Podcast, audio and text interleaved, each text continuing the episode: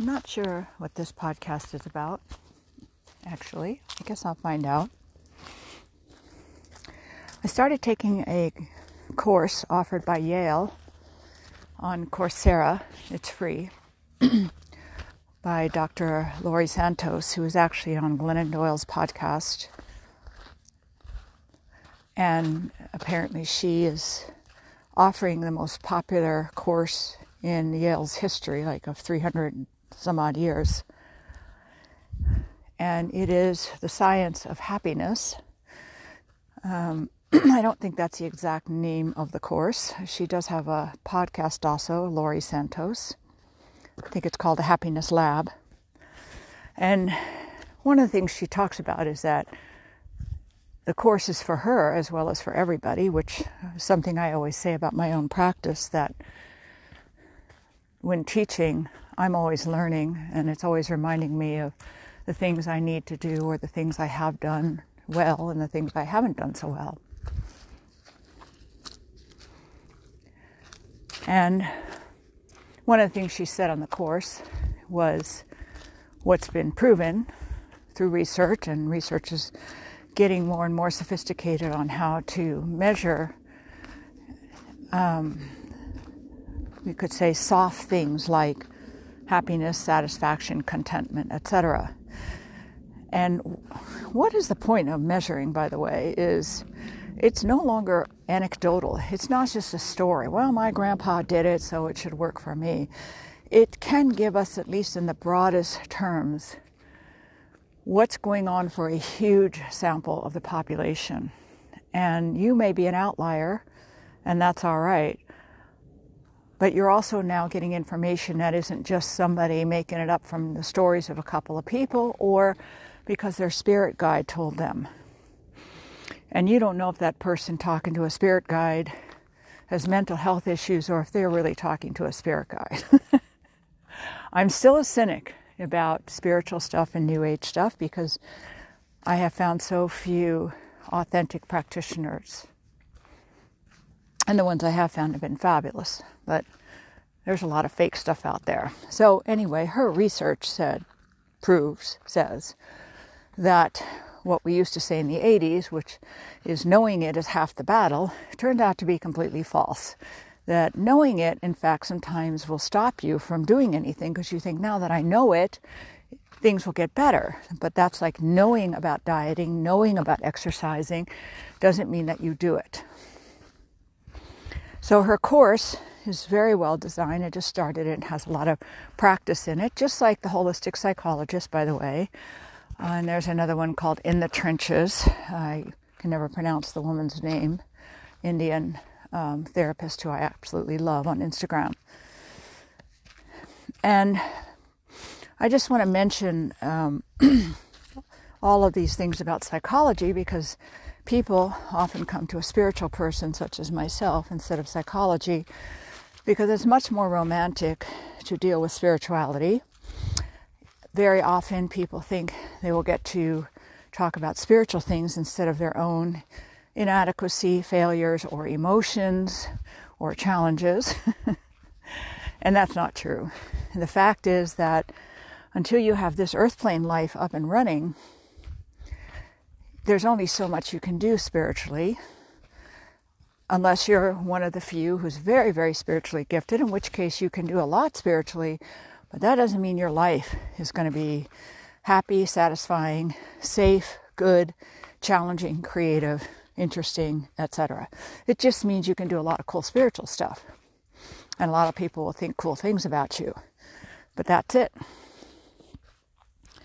So I would say that with most people, I spend one to two years at the minimum on basically psychology and using spirituality to help along psychology so that people can start to have a good relationship with themselves. When you have a good relationship with yourself, you can stay with yourself. When you can stay with yourself, you can receive spirit when you can come home to yourself, spirit can take you very far away because you have the strength to come home and you have a home to come home to, meaning your relationship with yourself. But a lot of people come to someone like me instead of a therapist because I'm what you can call a high value target, which means people pleasing me or someone like me has more umph to it, more pizzazz, because she's not just some cuckoo or boring therapist, but someone who talks to spirit or runs energy. And so if they like me, that's going to make me have more value. And that's very often how the journey starts, which is fine.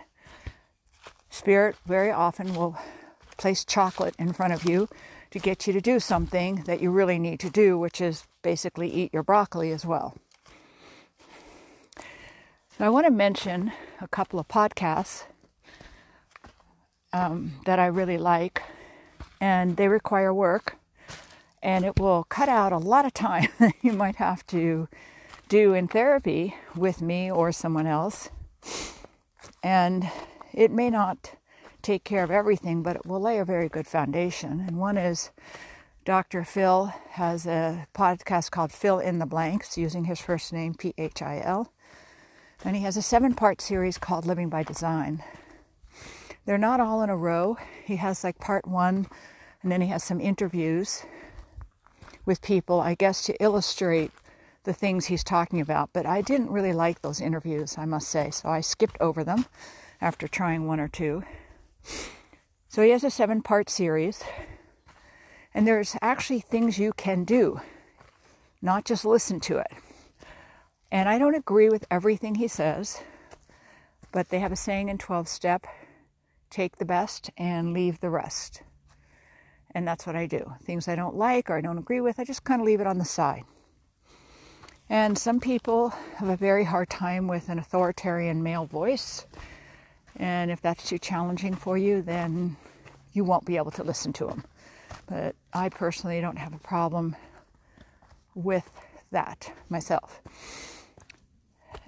He then has a second part to this series on personality disorders, and he does mention that this is kind of a class or sort of discussion to help you understand that some of the red flags you see are serious red flags and how to handle it, what to avoid, what you can and cannot do. And after that, those five podcasts, he has two more one on living life with purpose, which is mind blowing, and a more mind blowing one after that is about healthy neurology, like taking care of the brain, because the brain monitors, produces our thoughts. It also regulates our nervous system, and it is the receiving part of spirituality as well, though that's not something he talks about. And so often, with this podcast, I think everything wonderful that needs to be said or taught is already out there, and it is, as far as I'm concerned. So, I have a request, which is if you have any topics you'd like to hear about or questions, please let me know. I have a website. You can also find me on Facebook, Instagram, Life Path Healings. And my website is mariefeuer.org, last name spelled F E U E R. There's ways to contact me there. And would love to hear from folks about what you'd like to hear about because I'm running out of ideas. I just want to keep referring you to all the great information that's already out there. Come on, Pia. I'm puffing a little bit, going uphill. And I want to talk a little bit about relating to people and being on a spiritual path and relating to people. So, first of all, I need to, I guess, remind people I am definitely a weirdo. I always have been. When I started teaching psychology in the textbook that was talking about pathologies, and in the beginning it said there's a difference between eccentric and pathological. And here's what eccentric looks like. And there was about 18 checkpoints on eccentricity. And I fit, I think, 14 of them. I remember calling my brother and going, It's official. I'm not crazy, I'm eccentric.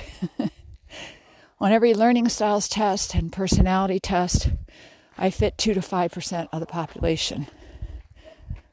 You're okay, Pia. Come on. She's hearing dogs. You're okay. Come on. What I teach and what I say, or for those of you who somehow think you want to be like me, I would advise you not to do that. Very hard to be an outlier. And in general, if you're on a serious spiritual path and you're not in a spiritual community, you will be an outlier. And it gets really lonely at times. And even though you might have a great relationship with yourself and source and a higher power, it's definitely different being a minority. For those of you who are not already a minority based on either race or non non binary gender choices or um, just being of a different ethnicity and not being part of the majority.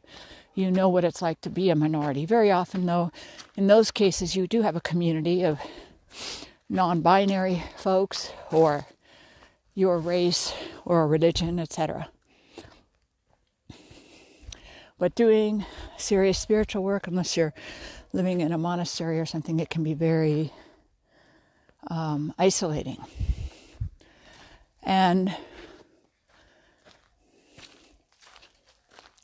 when you take on spiritual work, or when you listen to podcasts, even, or you study, you have to find your own way of applying the information because you're an individual.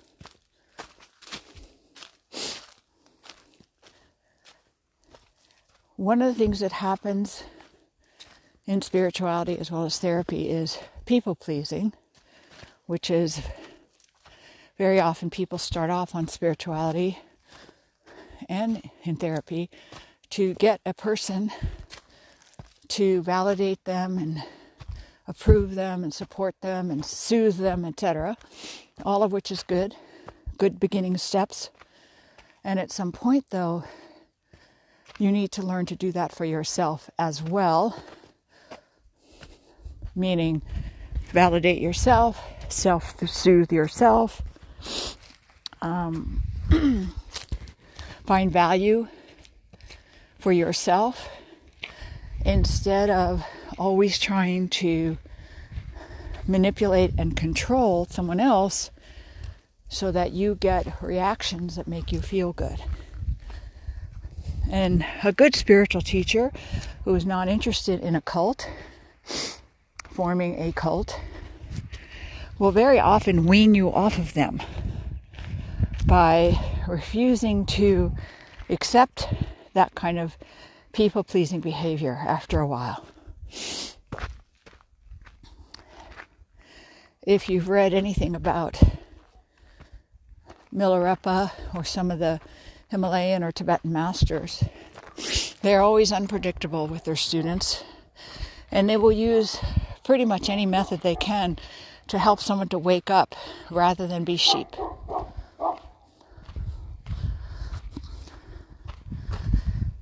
And why am I saying this? Because I would say with almost everyone who has studied at Life Path Healings on any serious note, which is not everybody, which is fine. Those who have, I think almost without exception, every one of them has had a blow up against the authority figure, which in this case is me. And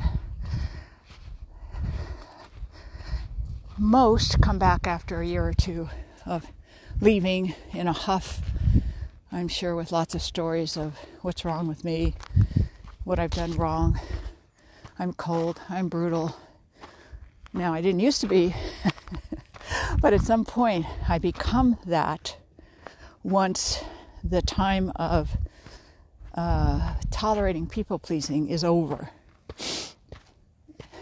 And it's kind of like an adult adolescence. At some point, there's rebellion, and that rebellion usually involves blaming the parent. And that's pretty common with not only working with a teacher, but with therapists, we call it transference, where whatever unresolved issues you have with important people in your past, parents or spouses or siblings sometimes, you take that out, that unresolved rage, disappointment, feeling rejected, feeling used, whatever it is, and you reenact it this time with all the rage or depression or rebellion that you have because the person you're working with now is a safe person to do that with. Sounds like a paradox, but actually, we know that maybe not recently, but in the past, most homicides were committed among people who knew each other. Why? Because people find it safe to get really mad at someone they know as opposed to a stranger that they don't know what that stranger might do to them. So, going through this process of kicking someone to the ground who originally was your hero is pretty common, and therapists are trained to handle it. And I don't know many spiritual teachers that are, unless they've taken some psychology or their own practice of detachment and understanding human nature has taught them that. I want to encourage you that if you have gone through that phase or are going through it, don't give up. Hang in there. Separate for a while. Work it out. Hopefully, get over your ego. Come back when you're licking your wounds and see what happens from there. Remember, anybody you put on a pedestal has nowhere to go but down. Once they go down in your mind and you pick yourself up, dust yourself off, and start seeing the human, the teacher, in a more realistic light, then the real relationship begins. Being an outlier like I am, it's meant that I've had to literally study how to get along with humans other than deeply energetic people. And moving into a power position, that of a teacher, has made that much more complicated and included another layer of learning that I never had to go through before. In the past, just being an energy person meant hanging out with other energy people. and that was it. Being a teacher means that I'm always having to be aware of someone else's agenda because I'm a high value target, meaning in their mind, I'm someone, quote, worth knowing because of the benefits. I had a remote healer I was friends with, and a little while into the friendship, he said, I love talking to you because, you know, I can get all these little answers to these little questions I need, you know, the psychic answer to how things are going to work out when I talk to you. And I was stunned. It's like, so that's why we're friends. You can get these sort of mini free readings. And in my mind, if you're friends with someone, you want to pay your friend. You want them to be in business. You want them to survive. You're not friends with them to get deals. That was my idealistic take. I had some other friends in small business, not this one, another one, but they said the same thing happens to them. All their friends, once these guys went into business, suddenly wanted favors. I was shocked. naive, always naive about these things.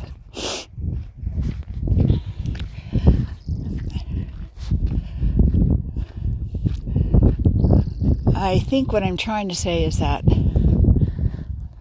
learning to get along with people is a skill set for all of us.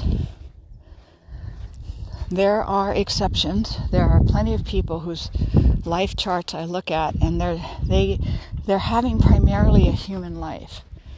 They're here to have a family, entertain the family, have more family, have grandchildren, go to church, temple, mosque, whatever they do, and it pretty much works. And it's pretty simple. And they don't ever come to see someone like me except maybe once out of curiosity. But life works for them. Shopping works, school works, eating junk food, taking medicine when they get older. It works. Nothing wrong with that. But if you're an outlier, all of that might seem incredibly empty to you and maybe even depressing. Like, is that all there is?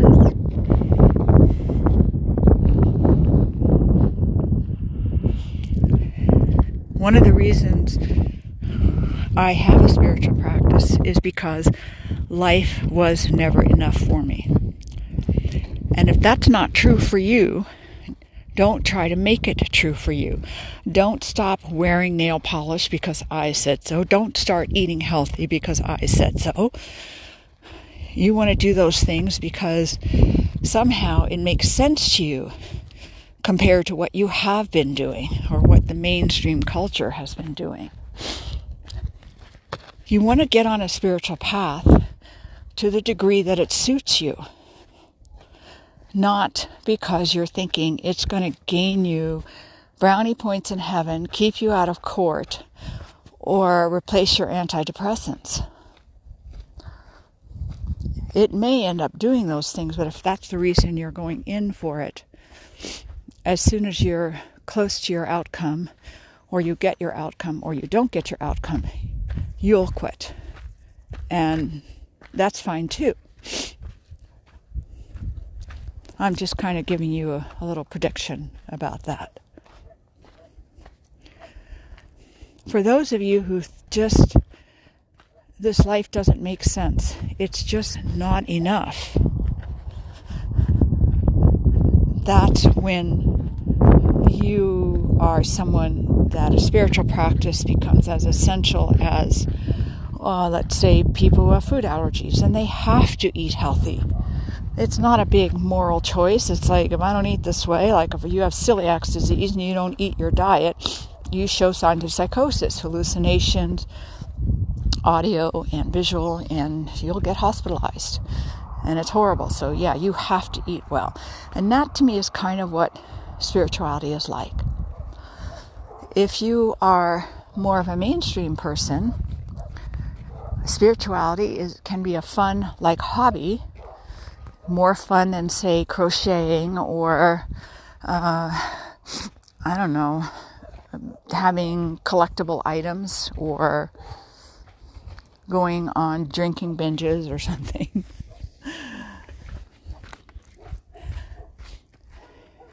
Why am I bringing this up? Dr. Phil talks about you have to have something in your life that you're passionate about. Something. Not a person, something.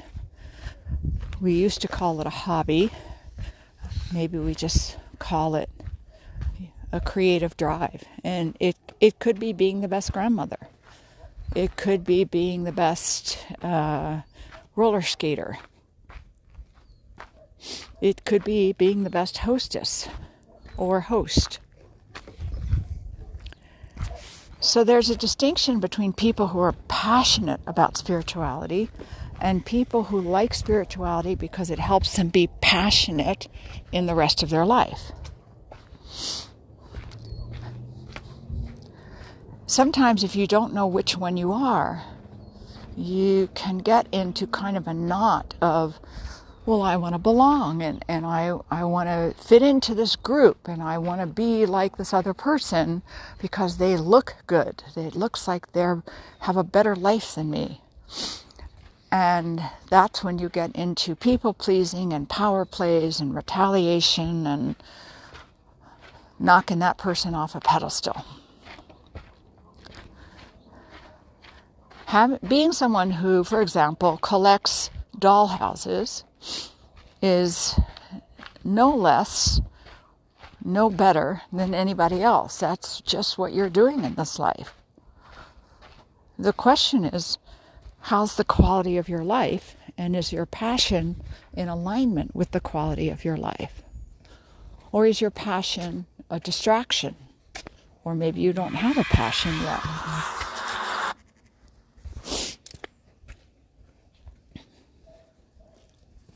And that's hard stuff to figure out. This kind of goes along with the idea of if you're an outlier, how do you get along with other folks?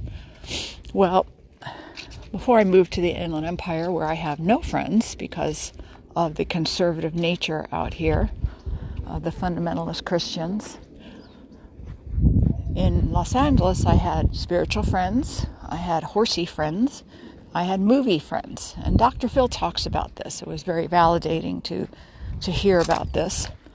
And I would never talk to the horsey friends about spiritual stuff, and I wouldn't talk to the spiritual people about movies and eating out. So it is possible to have these different groups of friends because you have these different aspects of yourself, these different parts inside of you. And there's nothing wrong with that. And I used to think everybody had to be everything. If you were a friend, you were a friend like, you know, all the way. And there was no separation, no boundaries, no differentiation. And that wasn't very healthy at all. That also means that if you have a spiritual teacher, you may have nothing in common with them. My own spiritual teacher likes to gamble in his off time. I hate gambling. I never want to hang out with him outside of class. I have nothing in common with him. I love nature and animals. He's much more urban and people and excitement and stuff like that. Much more extroverted. So I'm not friend friends with him. I am a spiritual friend. And some folks don't make that differentiation. They're like, if I'm studying with a spiritual person, we need to be friends. And if we're not friends, and why is that? There is this kind of unconscious agenda that, well, if we're friends, you won't hurt my feelings, which is true. Friends are not your therapists because A, they don't have training, or if they are a therapist, they're not going to be your friend because ultimately they're going to hurt your feelings if they are a therapist or a teacher. But friends very often go out of their way to not say things to each other in order to keep the friendship going.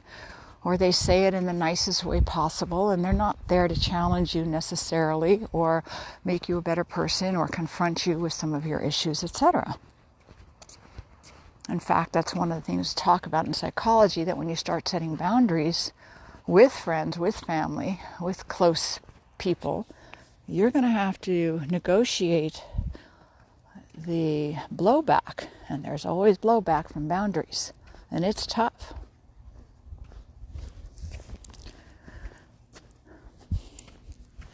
You also need to remember that no matter how high and mighty somebody is, they're in a human journey as well. And I love listening to Ram Dass because he always talks about things like he introduced a friend to his guru, and then his guru liked his friend better than him, and he felt awful and he was pissed. He introduced his friend, and cracks me up because, yeah, that stuff is true. Now, it doesn't run his life, didn't ruin his life, but it blew through him like a wind. So, if you treat your spiritual teacher a certain way, shut them down, walk away, I don't know what you might be expecting that there would be a non reaction to that, or that it is not something that needs to be then adjusted or t- talked about, etc. Same thing like if you have a university professor. I had a bunch of black students one time, African American, and oh, they were just so shitty. And as time went on, um, and I had disclosed some of my life and things I had done in, in the course of teaching, they came up to me on math and apologized and said, you know, we thought you were just some other white entitled hippie person, like from Berkeley, and we hated you. and we're so sorry because that was a stereotype. We just kind of made that up. And it was just such a nice thing. It's like, oh, so you actually know that professors have feelings too. Even though that's not part of the class curriculum.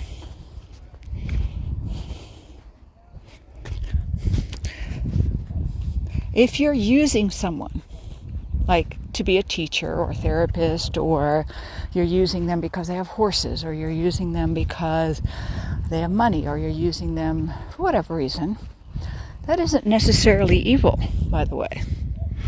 As long as you're honest and fair about it, and sometimes you might need to have a discussion about that.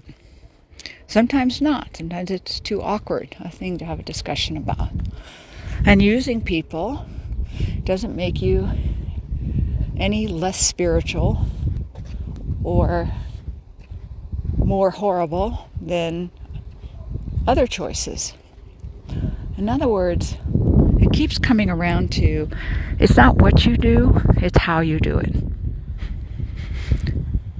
All the spiritual people who started off pretty good and turned into a cult, it, their how changed and they didn't change it back.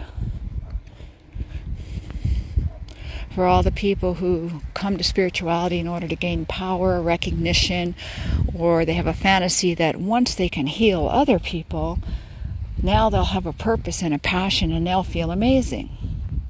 So the how, why they're going into spiritual studies, is way off whack. But it might be the only place they can start at and it might change as they go along. There was a yoga person I talked to said, "Yeah, I got into yoga because it looked like a an easy, cool, fun way to make money, and you get to wear cool clothes, and everybody loves you." And then I got serious about it and started meditating and started doing other spiritual work. So that's the other thing about the how. You can be aware of the how and not be ashamed of it and just say, yeah, this is my starting point right now. Like, I'm going to the gym to meet people so I can hook up. Well, you're going to the gym. That's good. The how might suck, but you're aware of it and it might change. Or you might even hook up with somebody and it might turn out great, it might turn out horrible. So, knowing the how is part of the learning and growing, not another thing to add to your shame list. A lot of people give and act kind and smile and they're soft and they say all the right things and they're doing all of that to feel better. They're doing all of that to handle their low self esteem or not having a lot of sense of self value. Again, as a starting point, sometimes that's where you got to start. Then after a while, you heal and you see how much you still want to be sweet and kind and giving and get along with people. You might find yourself hanging out with a lot of alcoholics and a lot of people that argue. When I was younger, I used to hang out with a lot of crazy people because it made me feel less crazy. It was the best I could do. I was a good friend to the crazy people. But I wasn't trying to heal them or anything. It was just the comparison was like, well, at least I'm not like that, or at least I'm not going through that. And, and that's all I could do at the time. Having shame about where you're at and where you're starting and how it's going right now is really toxic for you. Pema Chodron says, start where you are. To start where you are, you've got to tell the truth about it, including how you feel about it, and then see if you can come to peace with it. The moment you come to peace with it, it will start to change. Seems like such a paradox. Like acceptance leads to change. Everybody thinks acceptance leads to more bad behavior. But the moment you accept it, it means you're open to learning the lessons that are going on You're open to learning about how you drink and vomit and throw up and how you overeat sugar and you get crazy and uh, you learn how much uh, how much you like being around people and being the center of attention. And you start learning the lessons and you get soft and you become teachable because you're not fighting who you are. Then from there, change can come in. Now, the question is whether or not you do the change. So, you know, I, I do have a friend uh, I've talked about a lot who is an alcoholic, says he's an alcoholic and going to stay an alcoholic because when he tried to sober up, he didn't fit into his culture anymore. Nowhere. So he drinks and he is not interested in changing. And that's okay too. Then that's where you're at. Maybe that is what this lifetime is about for you. Is being an alcoholic and learning all about that adding shame to that and self criticism is going to make it really painful. Now, I'm not encouraging anybody to be an alcoholic. Let's get that straight, please. And I'm also not encouraging people to go to this place that a lot of folks go to, which is, I'm angry and I have a right to be angry. And I'm an angry person, so I'm going to be angry whenever I fucking feel like it. No. With acceptance and becoming soft and becoming teachable, we want to find a balance point at the very least. That's the whole point of acceptance. I remember my teacher said to one of my students, you know, it's good you feel anger, but you don't stay there. You don't, you know, I'm angry and you have to deal with it. No, no, no, no, no, no. That's not going to happen. I'm angry, and this is how it's affecting my life, and this is what's working with the anger, this is what's not working with the anger, and how can I balance it out better so it's working better? Let's say you can't balance it out. Let's just say you're so angry, it's leaking out of you like radioactive material. Well, you can then find some appropriate places to take out that anger. Go to the gym and work with a heavyweight bag and punch the crap out of it. Buy a plastic bag, bat, and get a bunch of pillows and work it out that way. Maybe you need to write hate letters to yourself, to other people, to spirit, even, and get your anger out that way.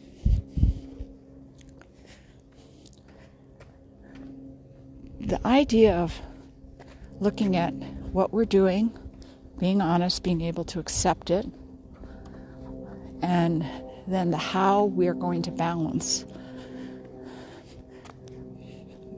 Everybody's looking for an answer. Do this. But the truth is, there's no one answer for everybody. And even with the course I'm taking and the great podcast of Dr. Phil, you're going to have to find your own version of applying the material that you're learning. And if you're really happy in your life and things are good, that's okay. Maybe there's not much for you to do. Maybe you don't even want to meditate. That happens. People get happy. They don't care about spirit anymore because they got everything they want on the earth plane. Until you die, you will not really know what this life is about. With few exceptions, there are some folks who really know that. I've only met like two ever. Others have a big story about it, but it doesn't ring true, and I don't see it happening in practice.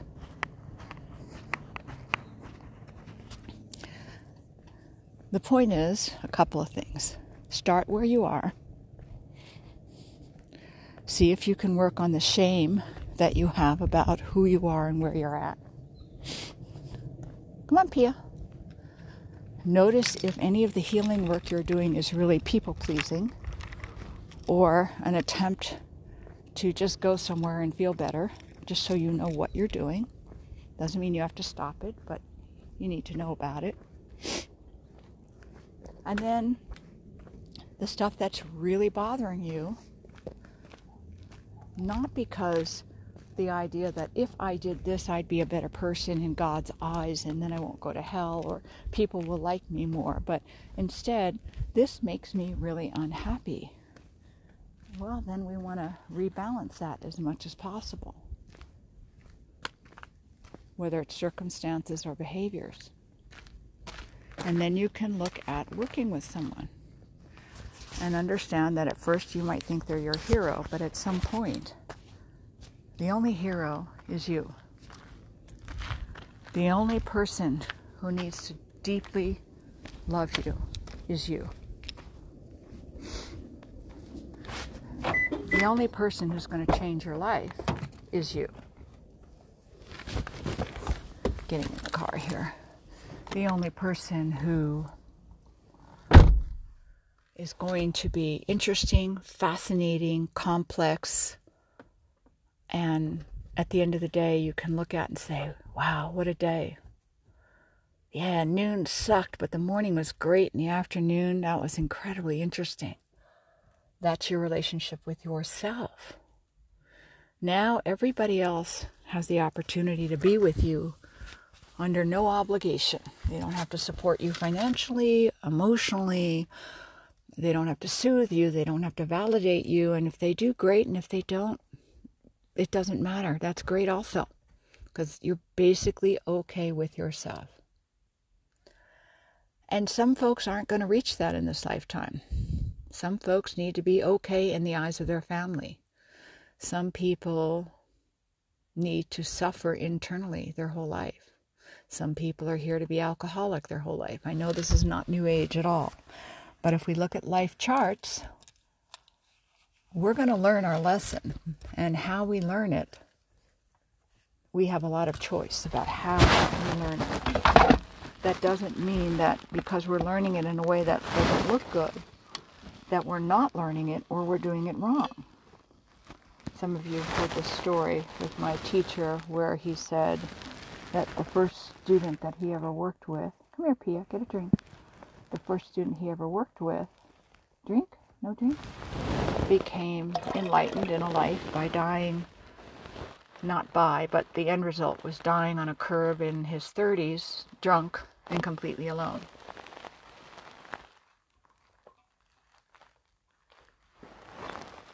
And another student did it by living his life as a quadriplegic.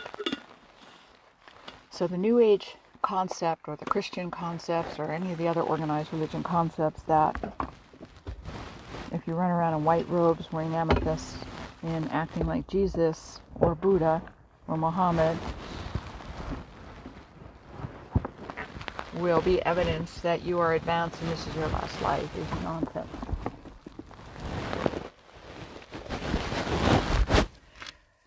Take on spiritual work, take on therapy, because there's some passion behind that, whether it's to improve your marriage or improve your daily mood, or you don't like taking medication, or you're just curious. Know your choices, embrace them, be willing to change your choices. And while you're healing, you're going to have to take care to look around of what you're doing to other people because when you start healing, a lot of times you take out your healing stuff on other people. The final thing I'll say about all of this and doing this kind of work is if it looks too good, if it sounds too good, it is too good. I remember a disgruntled student saw my teacher and asked if he should keep working with me or this other teacher. And my teacher said about the other teacher that the man was asking about, she could talk a bird out of a tree. She's so smooth with words. And the guy got a big smile. And then he said, That's not the person to be your teacher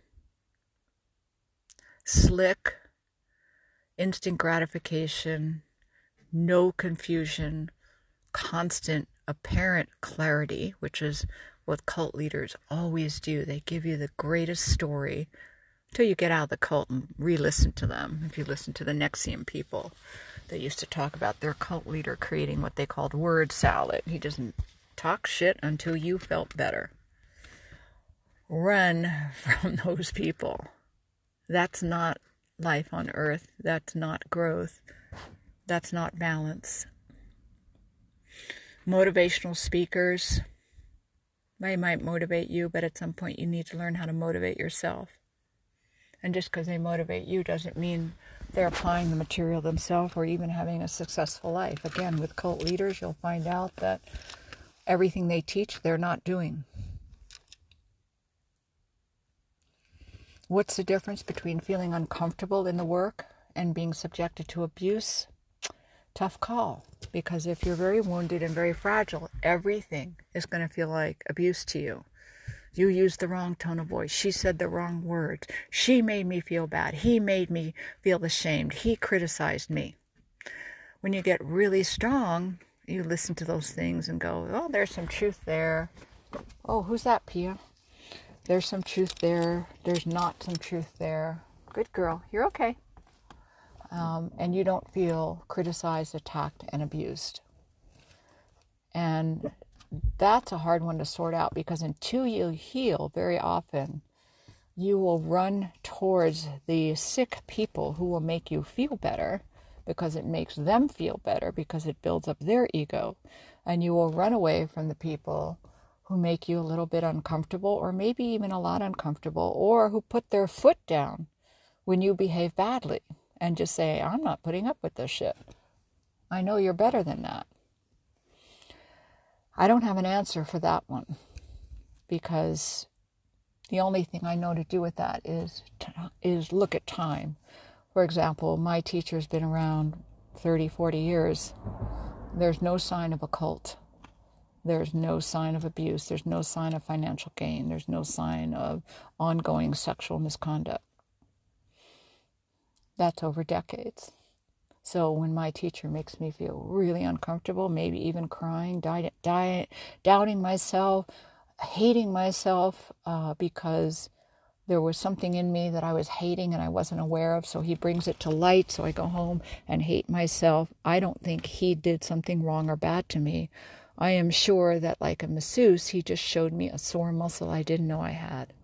But that took time um, not much on my part because being energy sensitive, my sense of him from the beginning was okay.